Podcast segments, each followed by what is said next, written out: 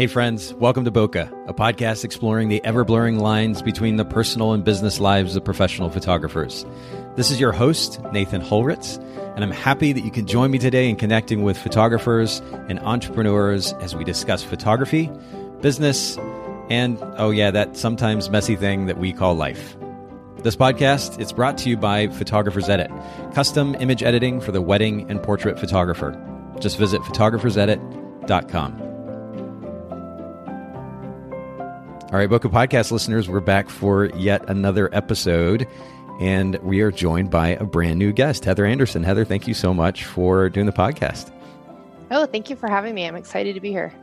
And we are going to get into a, a topic that I don't know, it feels like maybe lately I've said this a, a decent amount, but that we have yet to cover in a lot of detail, and that is about incorporating film in your photography. And uh, it's a loaded topic, I realize, but we're going to get to that in some detail here in just a few minutes.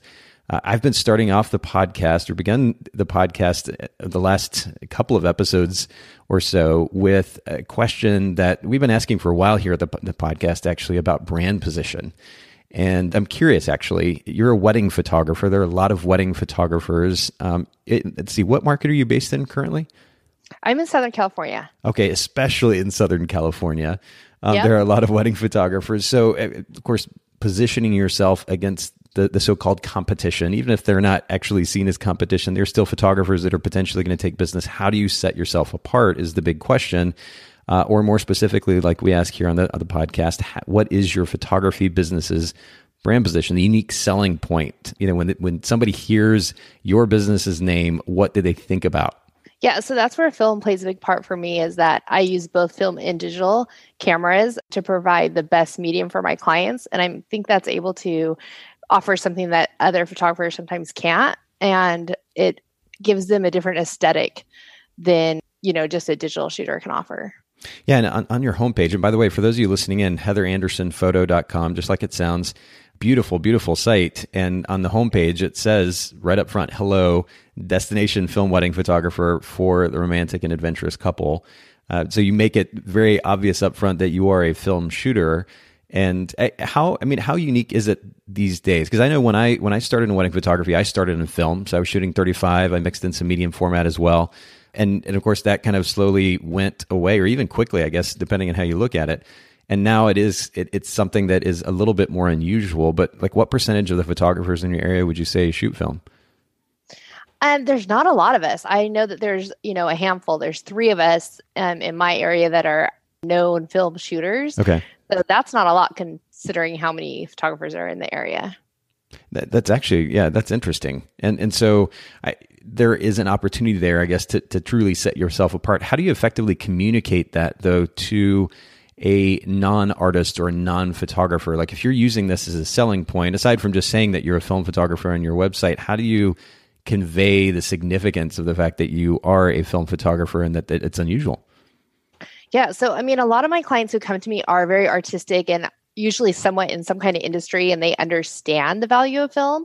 I think that's kind of what draws them into me in the first place. So I don't have to sell it too often, but every once in a while I do get a client that maybe is confused. They think film means video. And so they'll think, oh, you do, you know, photography and video, and then I'll have to explain the difference. And I would say then what I tell them is for me, for shooting film for them, what they're going to get out of it is their day is going to look very authentic to how it looks. So in 20 years, when they look back at their photos, the aesthetic of film is just real true to life. Like what you see with your eye is what you get. And there's not, you know, you're not putting presets or overlays on it. And there's not a lot of fashion and trends that come in and out with that. That's like true. can happen with digital. And so yeah. I tell them, you know, 20 years from now, when you look back at your wedding photos, they're not going to be dated and you won't know like, oh, dang, there was that yellow filter on everything. it's going to look like their day looked. Yes. I, we, we've talked about this a good bit on the podcast at this point, but the, the reality of trends is not something that I think newer photographers really think a whole lot about. Because uh, I, I, remember there was a time, and I think I've probably told this story on multiple occasions now on the podcast, but there was a time when I went in to look at a sample engagement album that I had on the table where clients would come and sit and meet with me. And I, I opened the book and I'm looking at an image and just thinking like, what in the world was I thinking when I applied this this weird filter, you know, to to the image? At the time, it was it was a Lomo effect. Um, Lomo cameras, film cameras. Um, this effect was trying to to emulate that or simulate that and and so it, it, was just at least in hindsight anyway very eye opening to realize okay this is only you know this only took a year or two or whatever for this to happen for us to go from this thing this this look being popular to now just seeming really really weird fast forward that you know 5 years 10 years what what is it going to be like for a client to get that finished product they may be stoked on it at the moment but in 5 or 10 years they're going to look at those images and and think what in the world was my photographer thinking uh, right, uh, it's, right. It's really important to provide a classic finished product. And yeah, especially in wedding photography, I feel like, you know, people want things to be very classic and timeless and be able to look back at it for generations to come and not have it be dated. It's true. I guess the question there, the, the, just the innate question, is how how do you then? I mean, really, this is a, another topic for another podcast episode. But how do you, if you're not going to rely on a Lightroom preset, let's just say, to add some fancy look to an image that happens to be trendy in the moment, then how do you set your imagery apart? So I feel like just the fact that the imagery is timeless and classic, that's one thing that sets it apart. It's hmm. not following all the trends. And then secondly, I of course your composition and posing and the, you know, just the feel that you are creating from the image with your clients and telling their story um, hopefully is going to set you apart as well.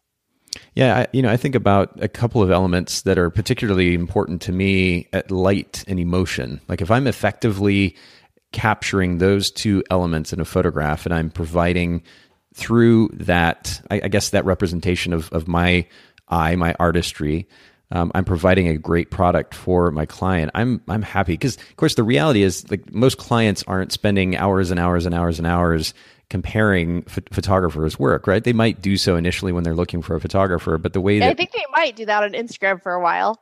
initially, sure, but it, I'm, I'm comparing that. I, I'm thinking about the difference between the way that they would look at photography and then the way that photographers do, where they're constantly, you know, for years on end, looking at photographers' work and comparing, contrasting, and try to set themselves apart. We look at photography and art in a different way than the average client does. Oh, absolutely. I mean, I feel like when I sit down with other photographers and talk, because um, I mentor a lot of photographers, we dive so far in and just really pick every little piece apart. And then it's funny because my clients will come back and they'll love a photo that I maybe thought, oh gosh, I wish my composition was a little different on that.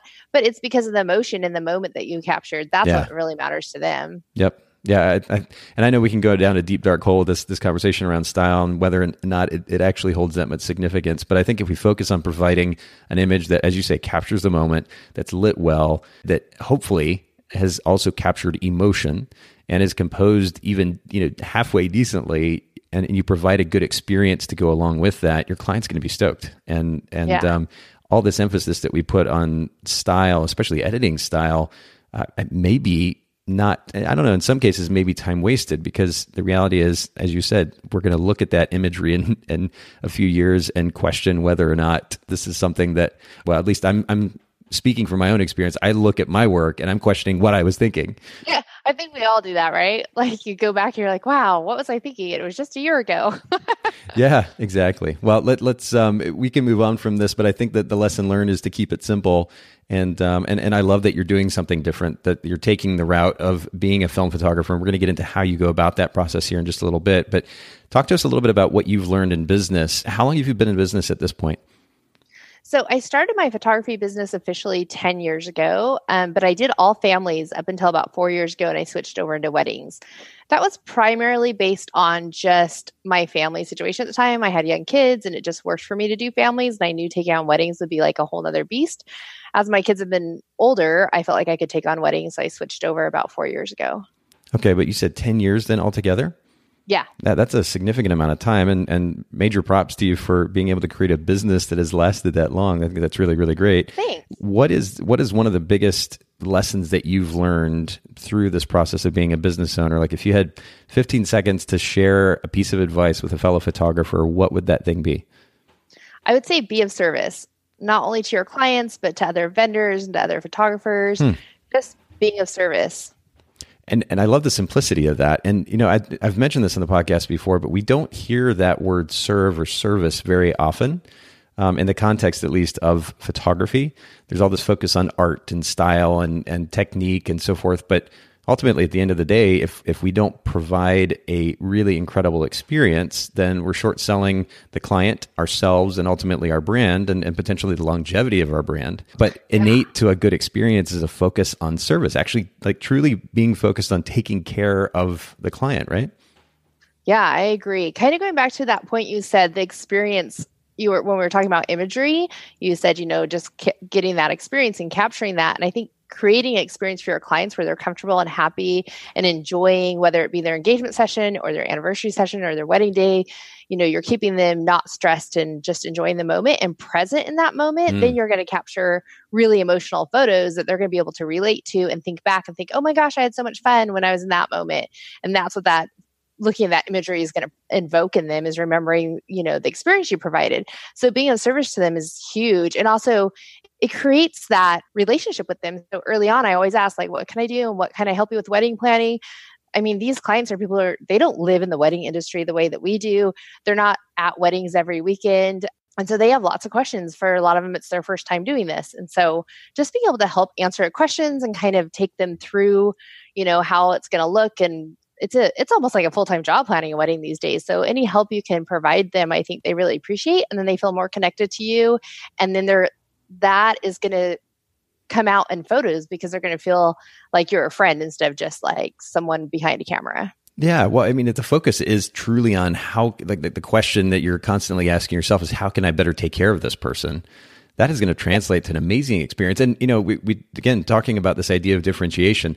It's it's pretty easy these days with the technology that we have to take a, a great picture, even pretty easily, whether it's with their phone or an SLR or some type of film camera. And you know, if that is the case, then the question again becomes how do I differentiate myself? And part of that can be through the, the products that we sell and, and the type of photography that we offer. And of course, in your case, film photography being an experience in and of itself. But ultimately, if we truly care about an individual, it's not just something that we say for the sake of marketing, but we actually care about an individual client or a couple or otherwise, then that is going to translate to the experience that they have. And they're not going to be able to help themselves, but to, to talk positively about your brand. And it, it, you'll be able to set yourself apart through creating that experience.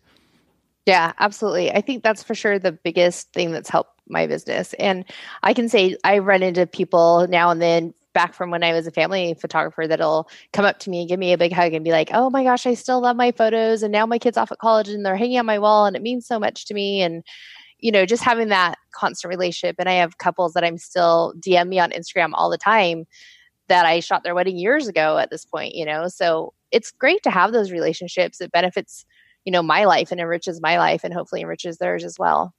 That's really, really great. And by the way, you mentioned Instagram, um, Heather Anderson Photography. For those of you listening in, you can check Heather's account, uh, beautiful account, by the way, out on on uh, Instagram, and we'll link to both that and Heather's website in the show notes. If you go to Bokeh b o k e h podcast.com, you'll see the resources and links from today's episode there. Haley has been upping the ante further with the amount of content that she's putting in these show notes. So make sure you take advantage. Of bokehpodcast.com as a business owner, Heather, and especially as uh, you pointed out to me before we, we started recording, actually, a mother of two kids, you've got your hands full, to say the least. How do you create time for yourself uh, to both focus on relationships as well as to focus on things that will actually grow your business? Do you have particular techniques, tips, tricks um, to create that space for yourself?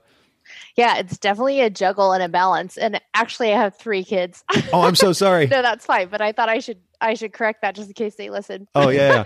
I'm so sorry, kids. no, that's fine. So yeah, I have a 17 year old, a 14 year old, and an 11 year old, um, and they're all very involved in their own activities, which I support. Um, and then of course just running the day to day household, and on top of that, running my own business. So what I learned quickly is I had to fill up my cup first before I could pour into anyone else. And so I take the first part of my day after I get the kids off to school. The first thing I do is I spend time for me. And that usually is some kind of workout, whether it be yoga or spin or lifting or running or hitting the rock gym, just something where I can zone out and completely focus physically on myself. And then um, I usually take some time after that to meditate.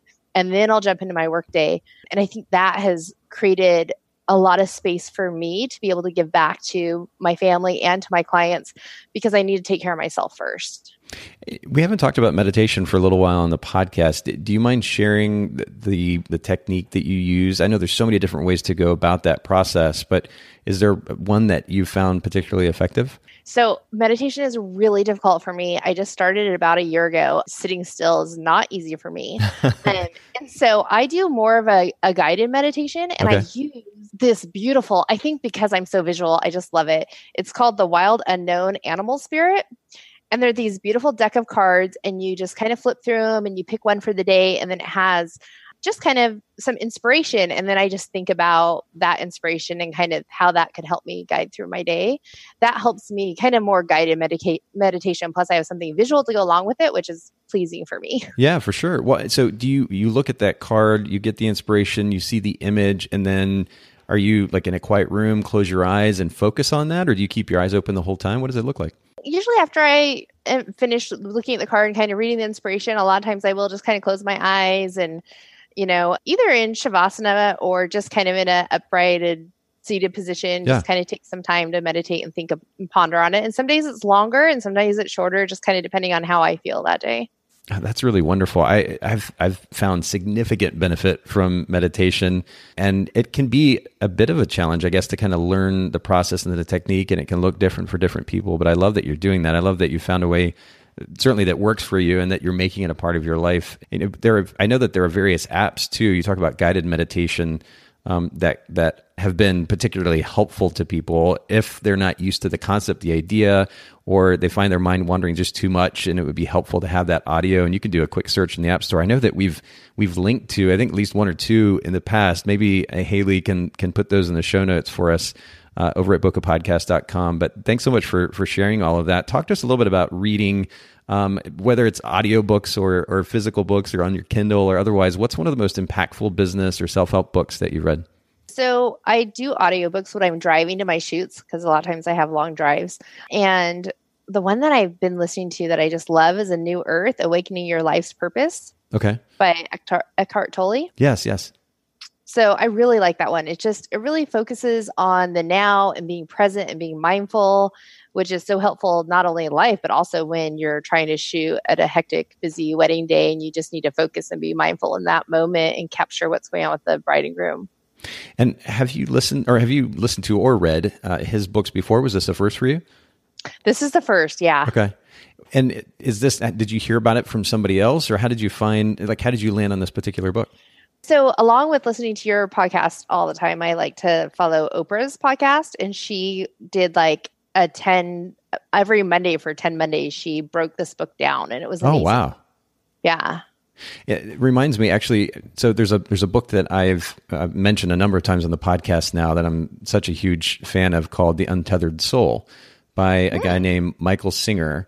And if you haven't read this before, I'm going to have to get you a copy. But uh, she also interviewed Michael uh, previously, and I don't know if it. I can't remember if she did it for the podcast or one of the videos that she created. I'll definitely have to look that up. Yeah, and I'm gonna have to. I'm gonna have to get you a copy. It's really, really lovely. And for those of you who are curious about meditation and how to go about that process, and almost to get in the right mindset for it, this is a really, really powerful book. I can't recommend enough. We'll also link to that uh, in the show notes. Uh, talk to us about gear. This is, I know, kind of a switch in in topics, but What's one of the most unusual things that you might have in your camera bag? And this doesn't have to specifically be camera gear per se, but the most unusual item, if you will, that enables you to be a better photographer. Okay, so about a year and a half ago or so, I purchased this twelve dollar apron on Amazon, and it's my favorite thing. Like if it if it doesn't end up in my camera bag, I'm very distraught. Really? So it's just a little apron that I tie on at wedding days or whenever I'm shooting, and it, I I'm able to put my film, my extra cards and things in there, so they're on me all day, so I don't have to worry about like if they get lost or if I need something, they're right there. Plus, I tend to lose lens caps like crazy, and so if I just put them in the apron, they never get lost, or it has three little pockets. So one is film and cards, the other is lens caps, and then the last pocket I use for my couples, and I'll put things in there like a little pack of nuts because I find that grooms get really grumpy if they don't eat. yes. so sometimes I'll just have like a little pack of nuts in there for the grooms or a granola bar, and then I'll have you know um, a little bit of chapstick or whatever for the brides whatever they might need. Sometimes I have safety pins in there, just different things I find that they need throughout the day. So I love having my apron because it makes it so I always have exactly what I need on me.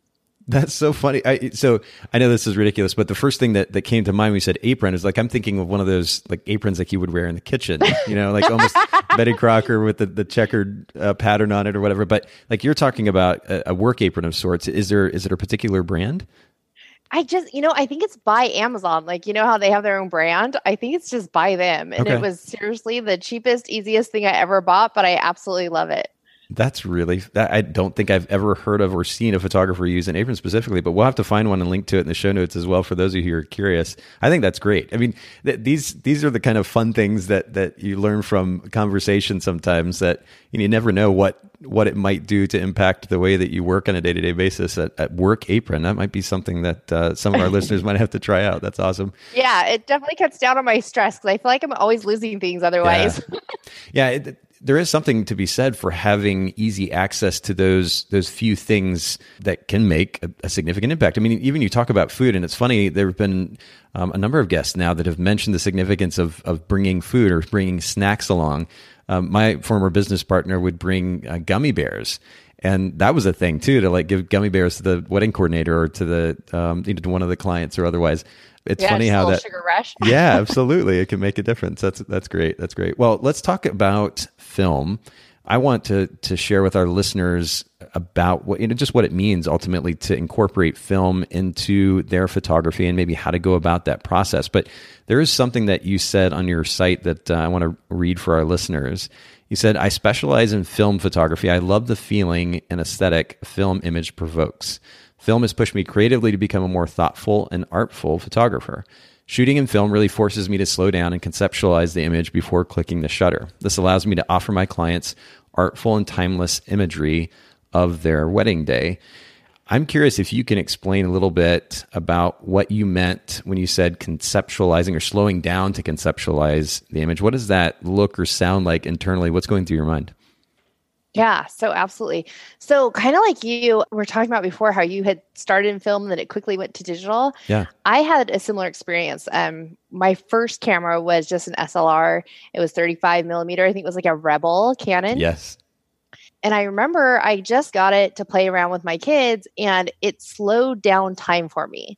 Like, I remember just taking so much time to thoughtfully think about the image and see what my kids were doing. And when I saw my kids through my lens, I felt like it was a totally different experience, which is what made, me let, fall in love with photography in the first place.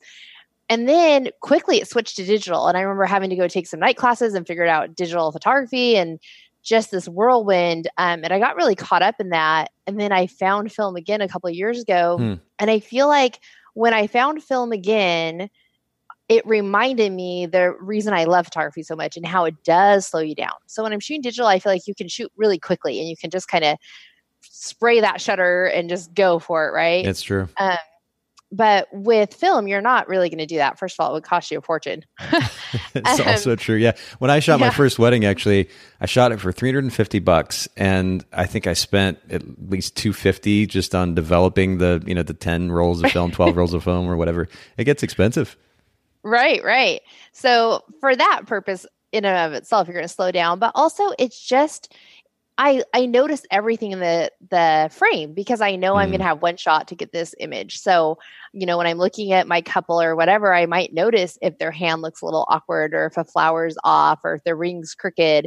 And those are things that I take time to really pay attention to notice. Whereas I think before with digital, I would just shoot, shoot, shoot, kind of look down at my camera and then think, oh, her ring's crooked, and then fix it, and then shoot, shoot, shoot. And this, um, you just have to really slow down and be in the moment and be present and notice every detail that's in your frame. So conceptualizing that before you hit the shutter. Does that make sense? Oh, 100%. I, I have a, and I've, I've told this story on the podcast before, but I have a, a Yashica twin lens reflex camera. It's, it's fully manual, medium format um, film camera. And there is, there's something about setting that camera up on the tripod and having to go through the process of setting up a shot, everything manually, shutter, f stop, you know, the, the, little shutter release, or I have a little cord that I can hook up to it. So it's that, you know, old school shutter release um, cable and, and taking the time to compose it and manually focus it and make sure everything is sharp.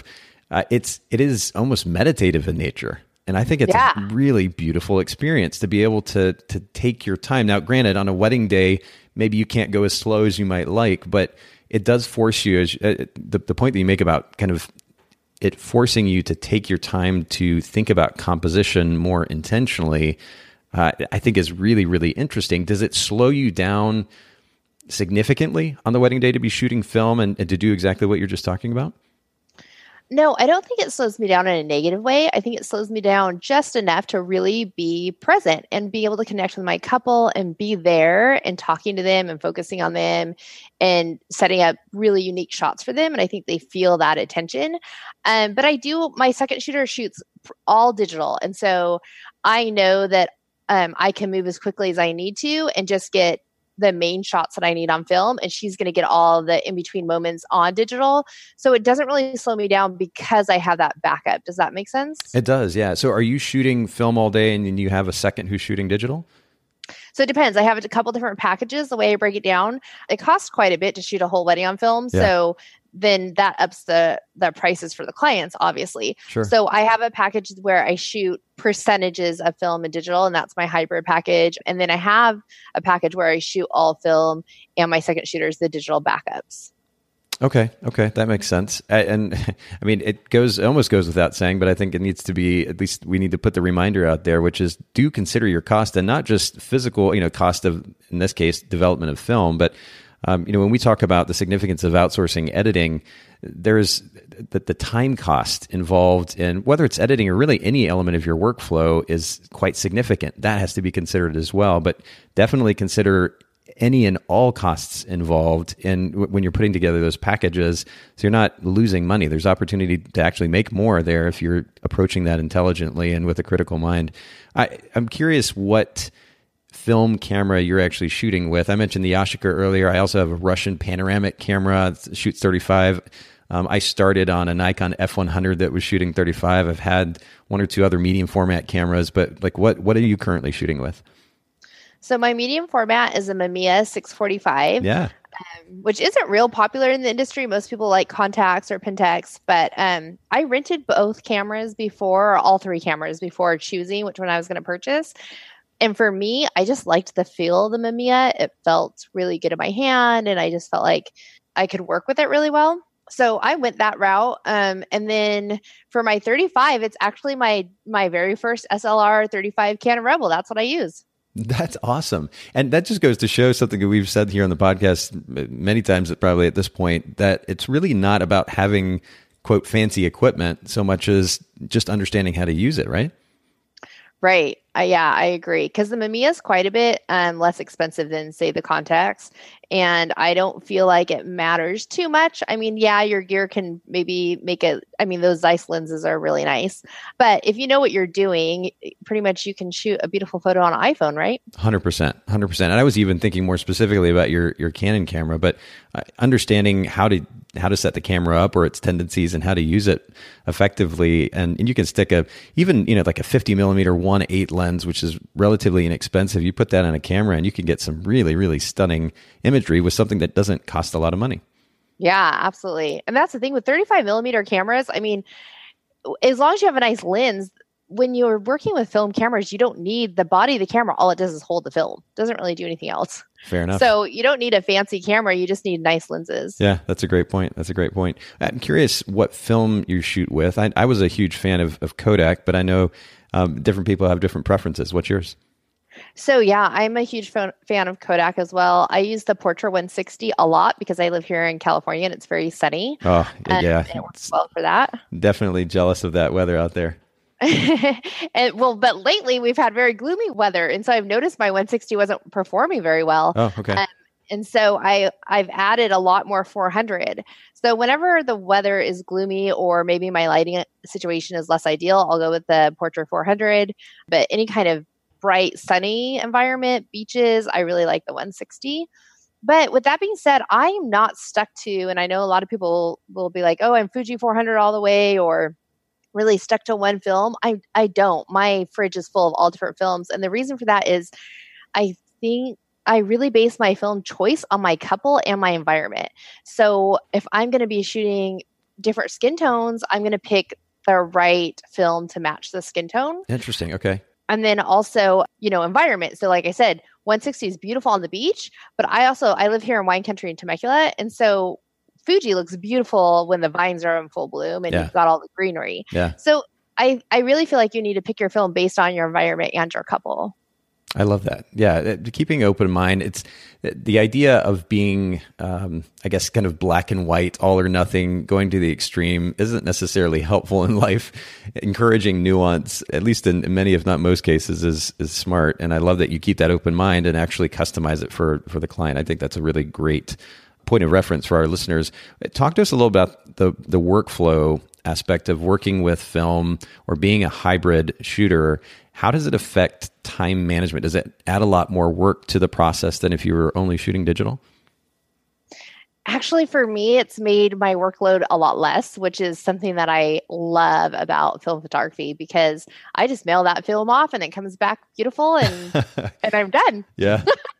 so I don't have to worry a lot about editing and post processing. And of course, when I'm doing hybrid and I have to match the digital to the film, it's a little more complicated, but really it helps me because I feel like before when I just try and edit my digital, I'd have to think back to the moment and was like, well, was that a cream dress or a white dress? And did it have any kind of nude underlay? And what did it look like? Or was the suit really gray or was it kind of blue gray? And you're trying to get your edits to match, right? So true. Yeah.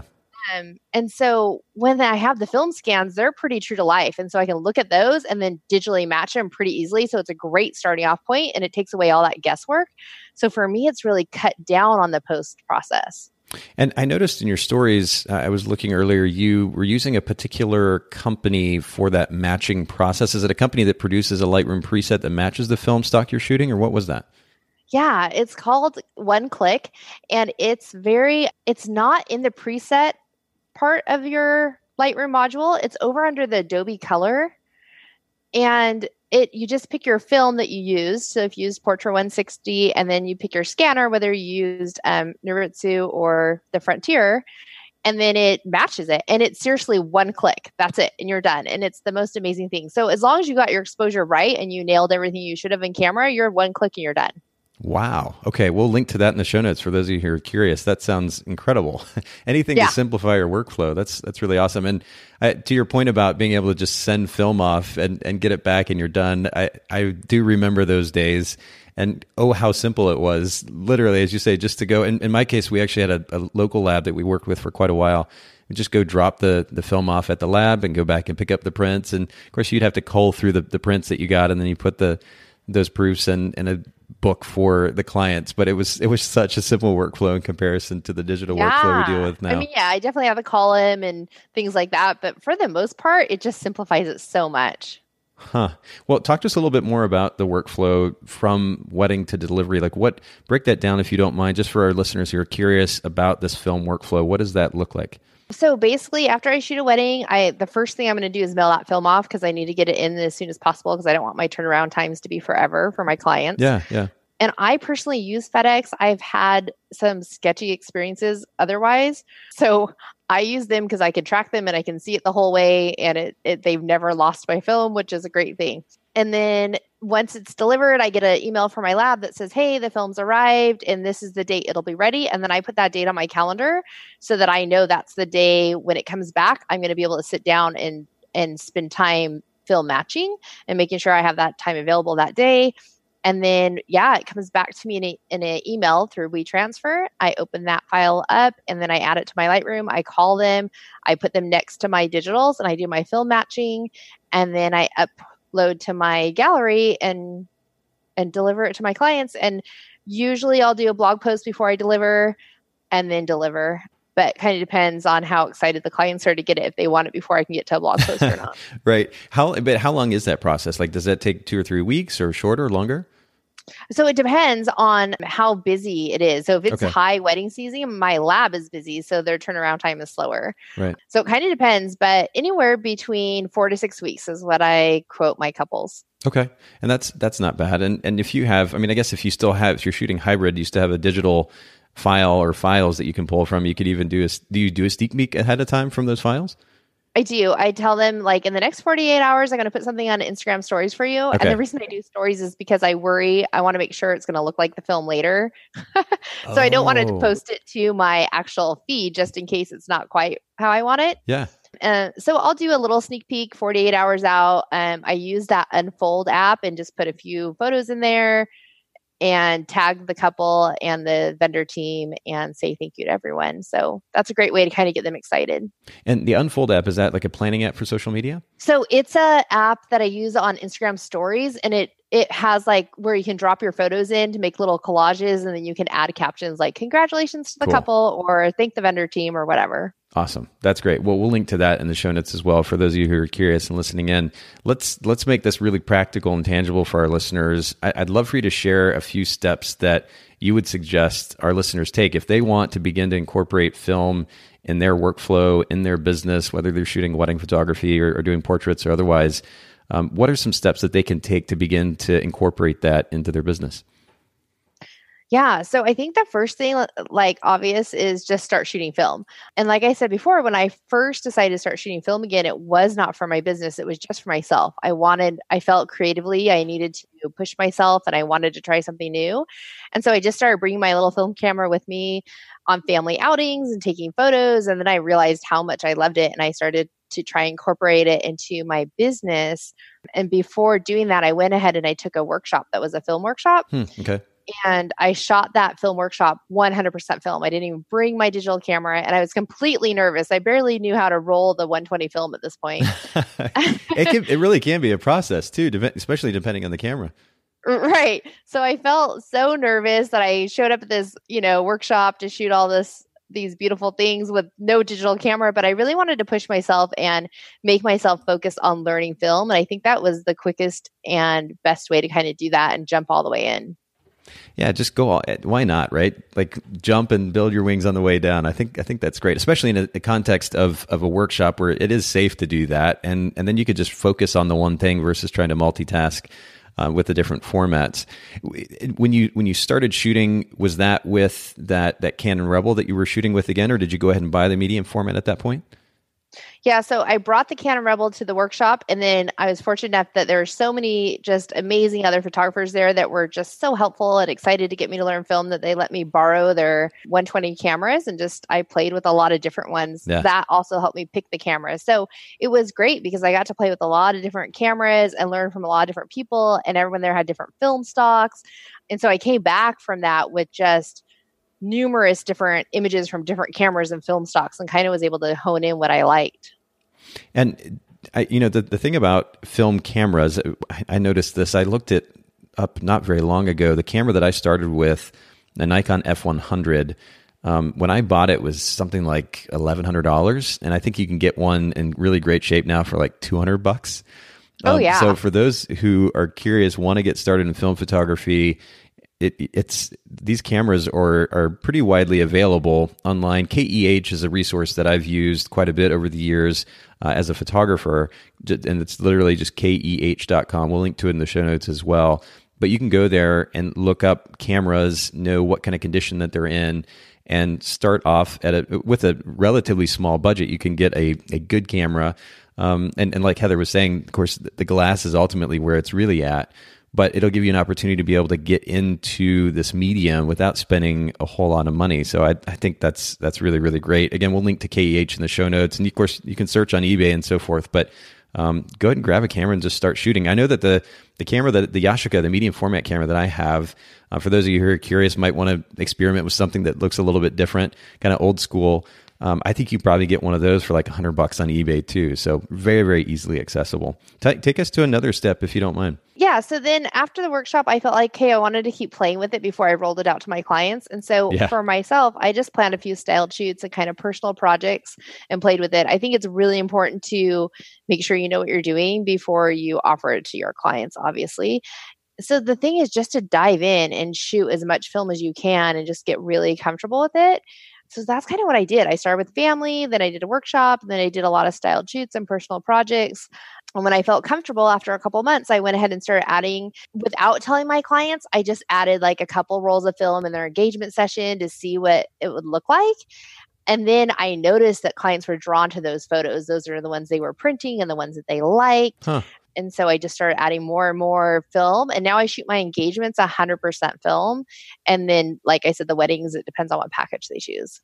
When you talk about your clients noticing or picking those images, liking the images that were shot with film, you know, my assumption, and of course I alluded to it earlier, is that most clients can't, they don't notice those nuanced differences. But I'm curious what you think your clients were noticing and like maybe what they were even commenting on uh, about that film photography. Yeah, I think it's the, I think it was just, like I said, I slowed down for those. You know, I, I would put in the rolls that the last couple you know, a roll of 120 has 16 frames on it. So maybe like the last 16 frames of their session I would do on film, but they were so much more thought out. Mm. And I think that's what they noticed. Huh, that's interesting. Okay.